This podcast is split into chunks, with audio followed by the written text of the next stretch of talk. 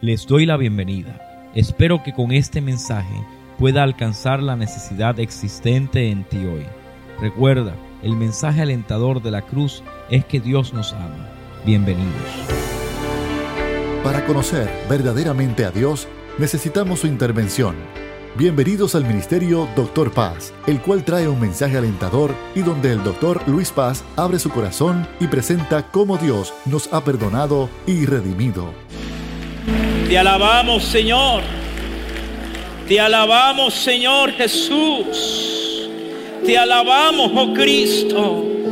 Te alabamos, Rey de Reyes. Te alabamos, Señor de señores. Te alabamos, amado Espíritu de Dios. Te alabamos, Dios Padre. Alabamos tu presencia en este lugar. Te alabamos, Señor, porque no eres un concepto, no eres una idea. Eres la realidad, Señor, que llena y sustenta todo en nuestra vida. Tu presencia se hace palpable y podemos gustar de tu presencia. De momento nuestra alma que llegó quebrantada y angustiada, se encuentra recibiendo paz. Y por primera vez en varios días siento descanso. ¿Te atreves a darle una palabra al Señor de alabanza? En tus propias palabras, dile Señor, gracias. Gracias por ser real. Gracias por estar aquí. Gracias por no solamente visitarnos, sino gracias por vivir con nosotros todos los días hasta el fin.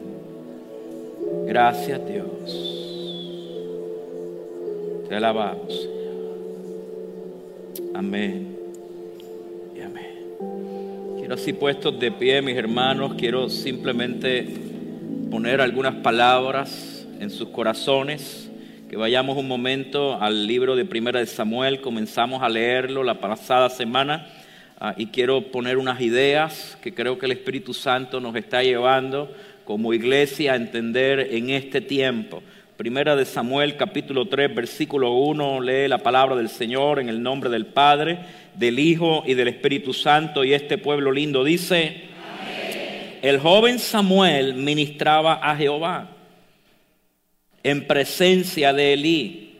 Y la palabra de Jehová escaseaba en aquellos días. No había visión con frecuencia. Y aconteció un día que estando Elí acostado en su aposento, cuando sus ojos comenzaban a oscurecerse de modo que no podía ver, Samuel estaba durmiendo en el templo de Jehová, donde estaba el arca de Dios, y antes que la lámpara de Dios fuese apagada. Jehová llamó a Samuel y él respondió, heme aquí. Y corriendo luego a Elí dijo, heme aquí, ¿para qué me llamaste? Y Elí le dijo, yo no te he llamado, vuelve y acuéstate. Y él se volvió y se acostó. Y Jehová volvió a llamar otra vez a Samuel.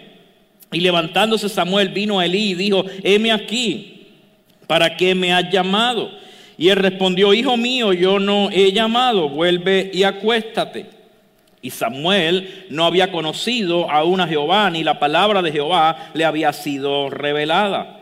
Jehová pues llamó la tercera vez a Samuel y él se levantó y vino a Elí y dijo, heme aquí, ¿para qué me has llamado? Entonces entendió Elí, Jehová llamaba al joven. Y dijo Elí a Samuel, ve y acuéstate y si te llamare dirás, habla Jehová porque tu siervo oye. Así se fue Samuel y se acostó en su lugar. Versículo 10. Y vino Jehová, y esto me encanta, y se paró y llamó como las otras veces, Samuel, Samuel. Entonces Samuel dijo, habla porque tu siervo oye. Que el Señor bendiga sus santas palabras en nuestros corazones. Pueden sentarse. Yo creo que el Espíritu de Dios está trabajando fuertemente en la iglesia y en el mundo entero. Hay un proceso en el cual Dios está levantando una nueva generación, la cual sea capaz de poder escuchar a Dios para este tiempo y que pueda llevar la iglesia a un nuevo mover del Espíritu Santo. La historia de la iglesia está llena de experiencias en las cuales Dios va desarrollando un ambiente espiritual en la iglesia de tal manera que levanta generaciones que tengan la capacidad de oír a Dios, que tengan la capacidad de poder escucharle. Y cuando yo pensaba y meditaba que estamos llegando a 69 años, o sea, vamos para 70 años, ¿cuántos alaban a Dios 70 años como iglesia? De bondad de Dios, de testimonios uno pudiera pensar que a los 70 años uno está listo para jubilarse. Uno está listo para irse de retiro y decir, bueno, Señor, hasta aquí tú nos has traído, gloria a Dios. Pero cuando yo he mirado lo que Dios está haciendo en la iglesia, llevamos tres meses con una energía espectacular, ministrando a mujeres, ministrándole a hombres. Y cuando yo llegué ayer de estar en allá arriba en Mérida y venir y ver que aquí había actividad en el templo, que había actividad de clínica, que había actividad de gremios, que había actividad, ¿sabe lo que yo vi? Yo vi una iglesia que a los 70 años está diciendo, nos estamos rejuveneciendo como el águila y vamos a caminar a una nueva generación. O sea, de viejito no tenemos nada. Dile al que está a tu lado, si tú estás viejito, allá tú, yo estoy rejuvenecido como el águila. Ok. Pastor, ¿qué tiene que ver eso? Hay dos o tres que se están mirando. Eh, eh, eh, no me diga viejito, no me diga viejito. Bueno, pero la realidad es que los textos bíblicos nos ayudan a entender que aun cuando pasa la edad, tú y yo tenemos una responsabilidad de mirar hacia el futuro con esperanza. No, no, no, dos o tres han entendido lo que acabo de decir. Cuando uno llega a 70 años, uno puede mirar y empezar a hablar de los recuerdos del pasado. Y decir, bueno, yo recuerdo cuando Dios abrió el mar rojo. Pero cuando llegamos a un punto como este, tenemos que decir, sí, Dios abrió el mar rojo, pero va a abrir el Jordán y yo voy a ver cómo la tierra prometida va a venir. Entonces, como iglesia, necesitamos no solamente adorar a Dios por lo que Él ha hecho, sino meternos en el tiempo donde Dios está levantando una nueva generación, la cual sea capaz de escuchar la voz de Dios y prepararnos para la venida del Rey de Reyes y Señor de Señores. Yo quiero hoy poner algunos puntos de este texto el cual dentro de la literatura se conoce como la expresión del antihéroe. ¿Y qué es eso, pastor? Es la expresión de un hombre llamado Elí, que a pesar de que ha sido llamado por el Señor, que está haciendo la visión del Señor, ah, hay unas cosas que no ha hecho correctamente. A eso la literatura le llama los antihéroes. Son gente que son personajes principales, pero que no hacen cosas correctas, pero están colocadas ahí, inspiradas por el Espíritu Santo, para nosotros aprender de los errores de ellos y nosotros poder agarrarlo para desarrollar Samueles que sean capaces de hablar la palabra del Señor. Dile al que está a tu lado, vamos a aprender hoy. Lo primero que yo veo a la hora de poder desarrollar una nueva generación que sea capaz de escuchar la voz de Dios es que el texto en el versículo 1 nos dice que escasea la palabra del Señor, que escasea la palabra de Dios. Entonces, si el texto dice y es un antihéroe, o sea, lo que está hablando es lo contrario, que yo necesito para poder desarrollar una generación nueva de jóvenes llenos de la presencia de Dios, yo necesito conocer la palabra de Dios. Ah, ah, hay otras que se le fue el gozo. ¿Sabe por qué? Porque para conocer la palabra de Dios no solamente viene por la obra del Espíritu, sino por la intención del ser humano. Voy, voy, voy, voy. Algo es lo que estamos recibiendo hoy hoy estamos recibiendo del Espíritu. Y usted hace, uh. Pero cuando yo empiezo a recibir el viento del Espíritu, eso causa responsabilidad en mi vida. Y yo necesito conocer cómo yo puedo garantizar que la presencia del Espíritu se perpetúe en mi vida, se perpetúe en mi casa. Y sabes algo, la palabra inspirada por el Señor fue dada de tal manera que yo pueda conocer sus leyes, pueda conocer sus mandamientos, pueda conocer quién es Dios. La pasada semana, cuando yo llegué aquí a Venezuela, entré por estas puertas y había un grupo de 22, 23 jóvenes. Como las que, 3 de la tarde eran. 4 de la tarde. Como las 4 de la tarde. Encerrados allí con el hermano Jonathan y Andreina. Para los que no sabe, hay, hay, hay un grupo de jóvenes adorando aquí. hay un grupo de jóvenes que se está instruyendo, hay un, un grupo de jóvenes que está creciendo en la palabra del Señor. Y yo me impresioné, porque no estaban jugando, no estaban escuchando música, no estaban relajando entre ellos, estaban encerrados y tenían la Biblia en griego abierta. Y decía, ¿y tú entiendes lo que tú estás leyendo? Y tenía otro el diccionario. Y tenía otro una interlineal. Y yo decía, pero estos muchachos, estos chamos son de 15, de 17, 18, 22, 23 años. ¿Qué hacen allí encerrados? Escribiendo. ¿Sabes qué?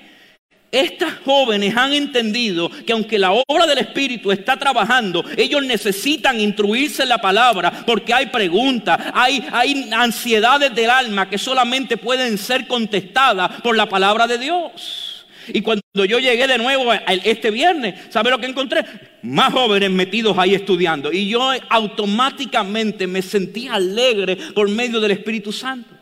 Porque estamos viendo una generación que tiene hambre, no de sentir algo, sino de poder entender lo que Dios está haciendo en su vida. Querido papá, querida mamá, que estás hoy aquí, tus jóvenes necesitan que tú te metas en la palabra, que contestes a ellos las preguntas existenciales que ellos tienen, de tal manera que ellos puedan conocer al Dios verdadero que ha de revelarse por medio de su palabra. Amén.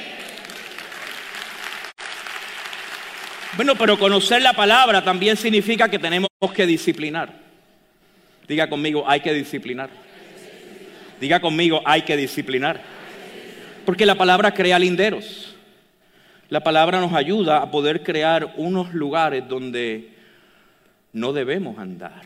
¿Y sabes lo que pasa cuando escasea la palabra? No existen linderos. Ando por la vida como, ah, bueno, Dios está en todo lugar. Sí, pero Dios te dice que en la palabra que hay sus leyes y mandamientos que tenemos que seguir. Ah, pero yo vivo por el Espíritu. ¿Y quién inspiró la palabra de Dios? Aleluya. ¿Y quién fue el que reveló la palabra de Dios? ¿Y quién fue la que dio las leyes y mandamientos? Usted se cree que la obra del Espíritu viene a usted y usted sigue por ahí por la vida como si nada pasara. No, la palabra viene primero por el oír. El oír viene por la palabra de Dios y Dios comienza a poner linderos en tu vida, no para coartarte, sino para cuidarte. Entonces, si yo quiero poder crear una nueva generación, yo tengo que poner linderos en sus vidas. Pastor, pero es que se va a revelar. No, lo que yo estoy cuidando en medio de una generación nueva es que puedan conocer aquellas cosas que pueden hacer daño a su vida. ¿Usted cree que si yo no amara a mi hija, yo no, le, le, dejara hacer lo que ella quisiera? Papá, yo quiero comerme una pizza a las 12 de la noche. No, no puedes comer eso. Pero es que sabe rica, sí, pero te va a caer mal te va a dar indigestión, te va a comenzar y vas a amanecerte toda la noche y vas a vomitar. Y usted cree que yo no le quiero dar la pizza, no, eso trae su tiempo.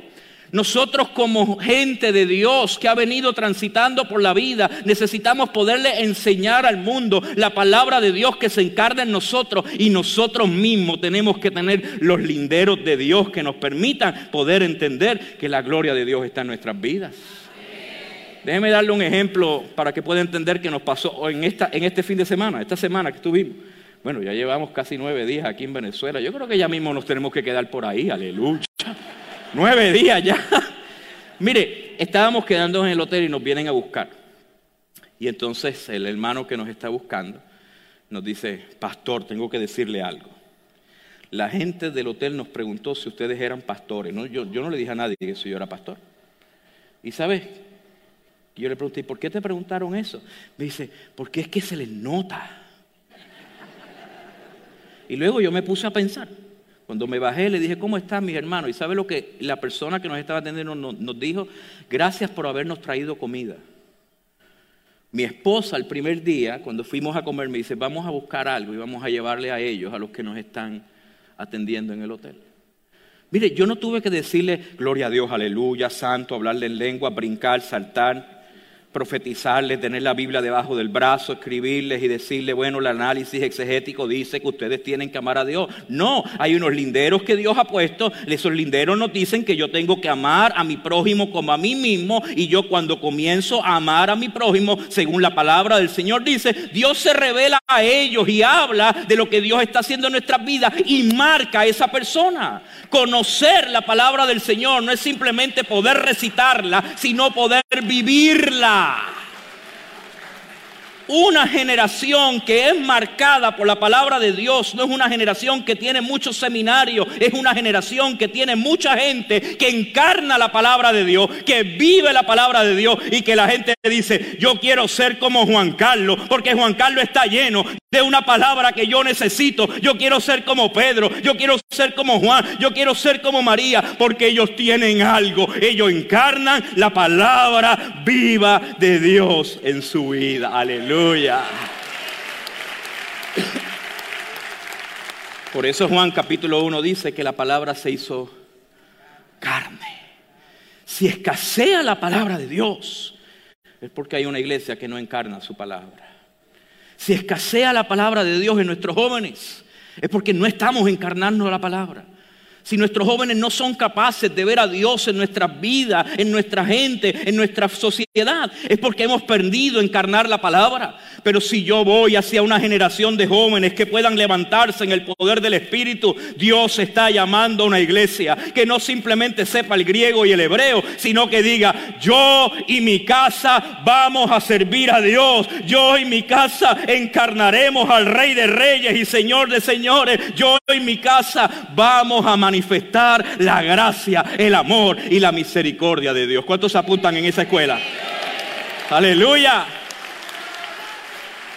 Segundo, segundo consejo que nos da este tiempo.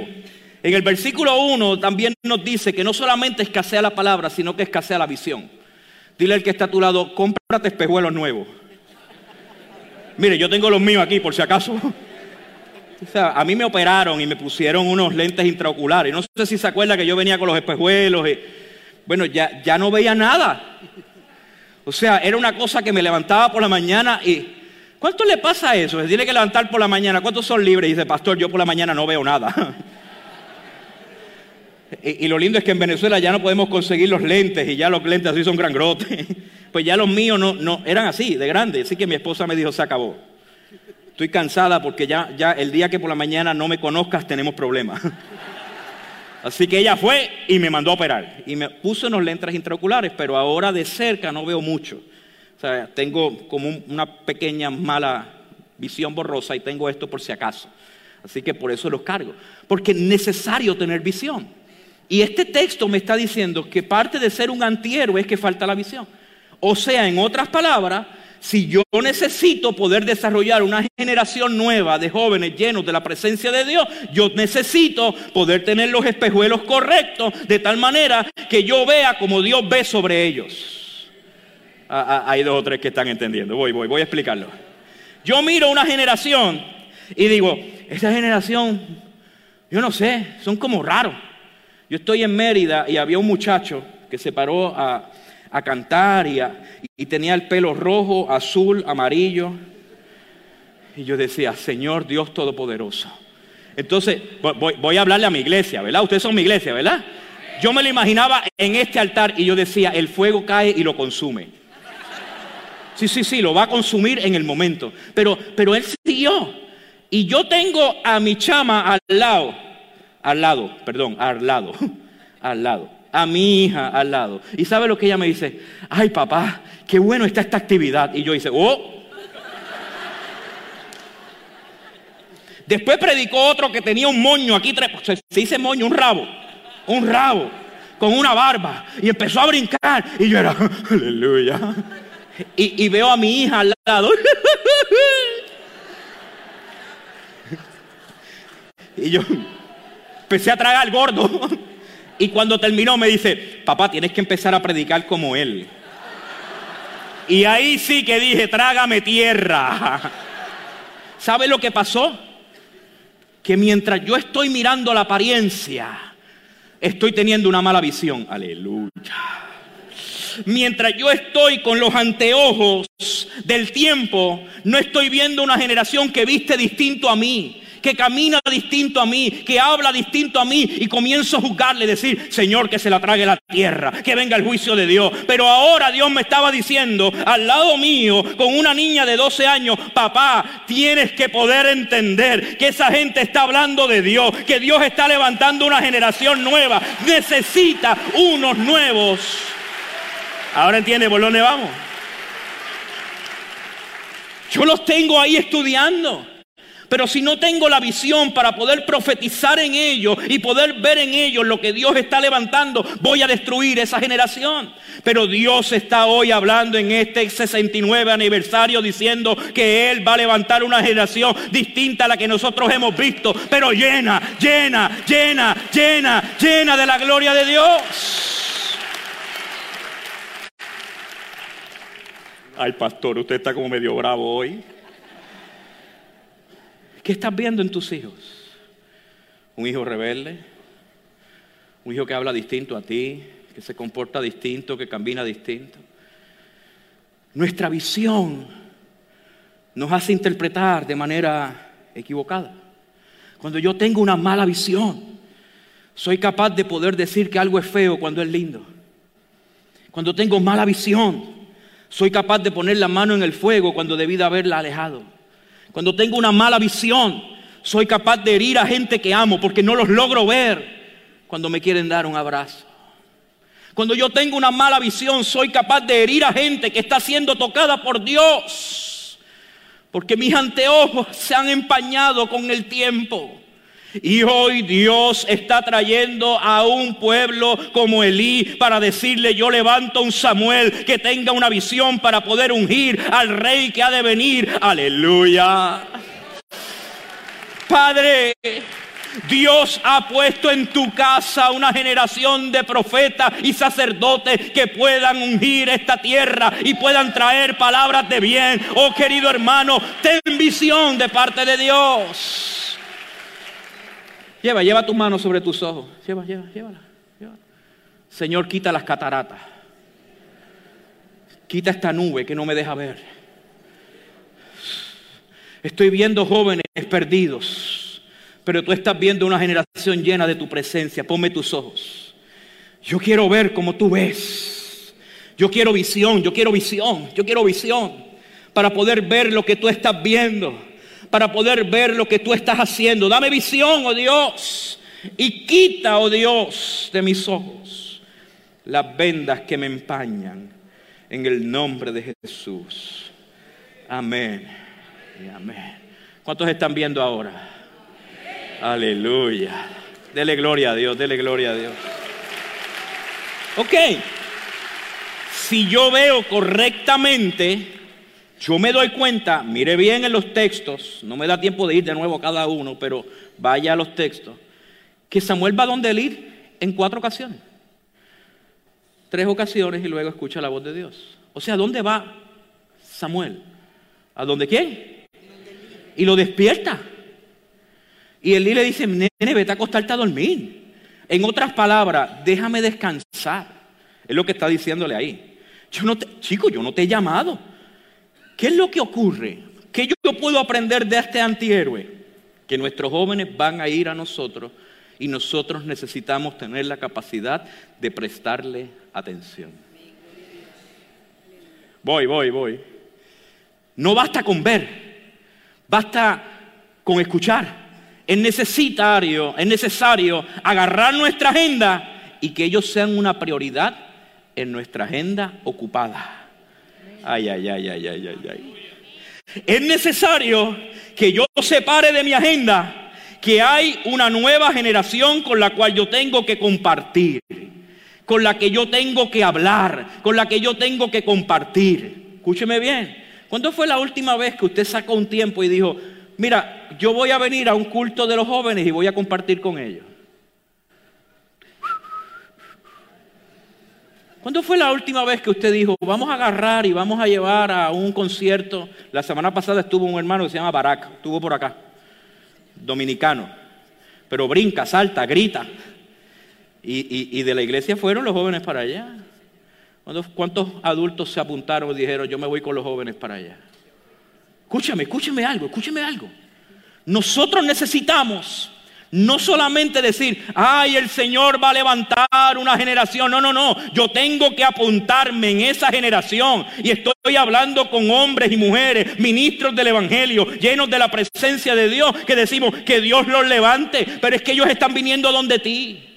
Ellos te están despertando y a veces nos sentimos incómodos. Ay, me están sacando de la agenda, me están sacando de lo que yo había planificado. Pero ¿sabe lo que los jóvenes nos están diciendo? Yo quiero estar contigo porque tú cargas con la presencia de Dios y yo también quiero eso. Hermanos queridos, no basta con nosotros predicar desde un púlpito. Tenemos que ponernos los jeans, tenemos que ponernos las polos, tenemos que ponernos los tenis y salir allá afuera con nuestros jóvenes a jugar baloncesto, a jugar fútbol, a caminar con ellos y que cuando ellos tengan preguntas, tengan la confianza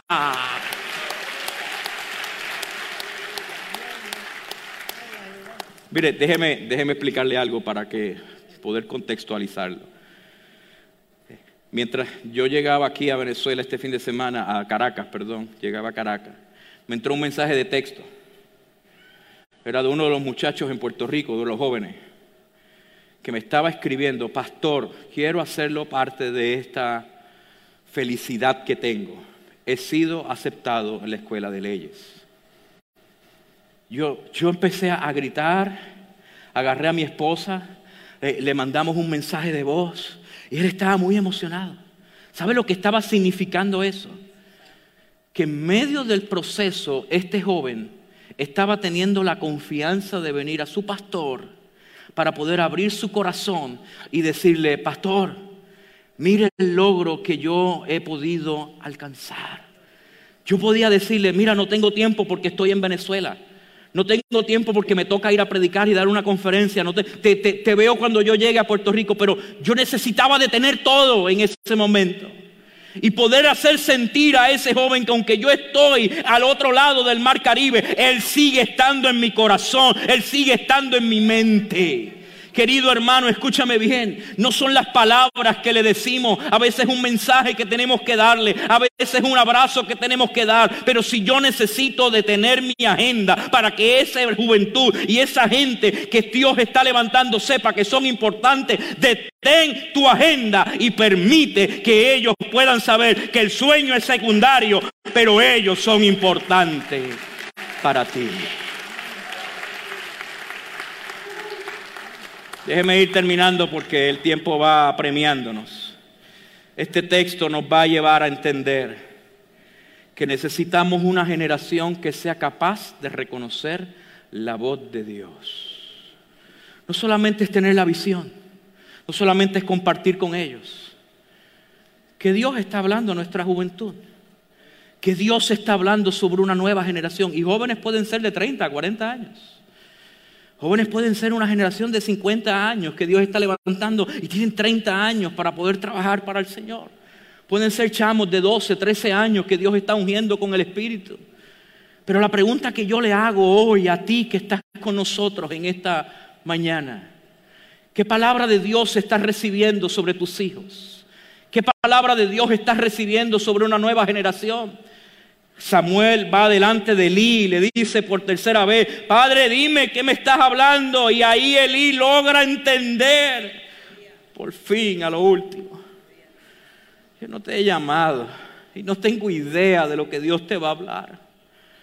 Pero la próxima vez que escuches que Él te hable, dile, aquí, que tu siervo oye.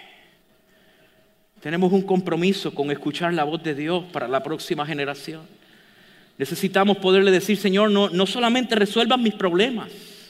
Hay una juventud, hay una generación allá afuera que necesitan una palabra tuya sobre de ellos. Y déjeme decirle algo, Dios está levantando esa generación.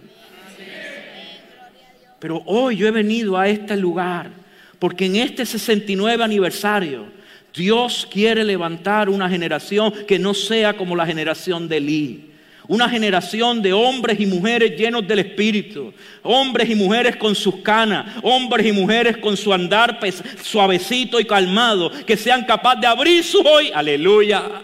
Abrir sus oídos tener la palabra profética en sus vidas y que cuando los jóvenes se acerquen le diga, la próxima vez que sientas el llamado de Dios, voy a estar aquí para escuchar contigo lo que Dios tiene que hablar y vamos juntos a decir como iglesia, habla Jehová, que tu iglesia evangélica, pentecostal, las acacias, escucha lo que el Espíritu habla a la iglesia. Aleluya. Póngase de pie ahí donde está.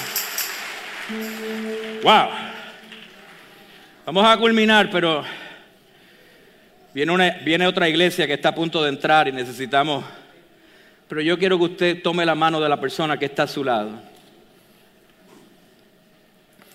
¿Cuántos han recibido del Señor?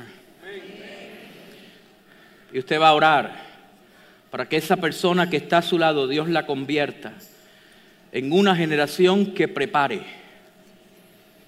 a los nuevos ministros, a los nuevos médicos, a los nuevos abogados, a los nuevos ingenieros, a los nuevos maestros. Vamos, vamos, ore por esa vida. Ore, ore. Señor, ábrele los ojos que pueda ver, Señor, lo que tú estás haciendo. Ábrele los oídos, que pueda escuchar tu palabra. Dale dominio propio para poder decidir adecuadamente, tomar decisiones adecuadas y poder, Señor, levantar a sus hijos, levantar a sus nietos, levantar sus sobrinos, levantar, Señor, a hombres y mujeres que le están mirando que tú los has puesto como testimonio, Señor, en medio de su comunidad, en medio de su trabajo. Bendícele. No ore por usted ahora, ore por esa persona que está a su lado. Ore, ore, ore, ore. Señor, donde quiera que están sus hijos, les bendigo. Les bendigo en el nombre de Jesús. Mira las ideas que estás poniendo sobre sus hijos, sobre sus nietos, sobre sus sobrinos. Permítele a esta vida que está a mi lado, Señor, convertirse en una voz tuya para sus hijos, para sus nietos, para sus sobrinos. Ahora, oh Dios, en el nombre de Jesús. Y ahora va a orar, Señor, como iglesia. Oramos para que nos convirtamos, Señor en vehículos por los cuales se levanta una nueva generación para este lugar, una nueva generación para el cementerio, una nueva generación para el valle, una nueva generación, Señor, para Coairimare, una nueva generación, Señor, para la Gran Caracas, una nueva generación, Señor, para cada punto cardinal de esta ciudad. Levántala, oh Dios. ¿Te atreves a orar conmigo? Levanta tus manos al cielo. Vamos, vamos. Levanta tu voz, levanta tu voz. Señor, oramos, oramos. Oramos por nuestros jóvenes. Oramos por nuestros niños. Oramos, Señor, por nuestros jóvenes adultos. Impáctales con tu espíritu. Levántalos con pasión. Levántalos con la llenura de tu espíritu. Levántalos, oh Dios, en el poder de tu palabra. Levántalos, oh Dios, con voz profética para esta nación. Levántalos, Dios mío para que anuncien las virtudes de aquel que los llama de las tinieblas a tu luz admirable. Gracias por escuchar al Ministerio Doctor Paz. Hoy día, muchas personas se preguntan cómo pueden obtener su salvación. Y a través de esos mensajes, presentamos el plan redentor de nuestro Señor Jesucristo. Mantente en contacto con nosotros. Si este mensaje de hoy ha impactado tu vida, Visita Facebook y Twitter bajo Doctor Paz Ministry. Si tienes alguna petición o quisieras comunicarte con nosotros, puedes enviarnos un correo a hotmail.com Este programa es una presentación de Ministerio Doctor Paz y permanece gracias a sus oraciones.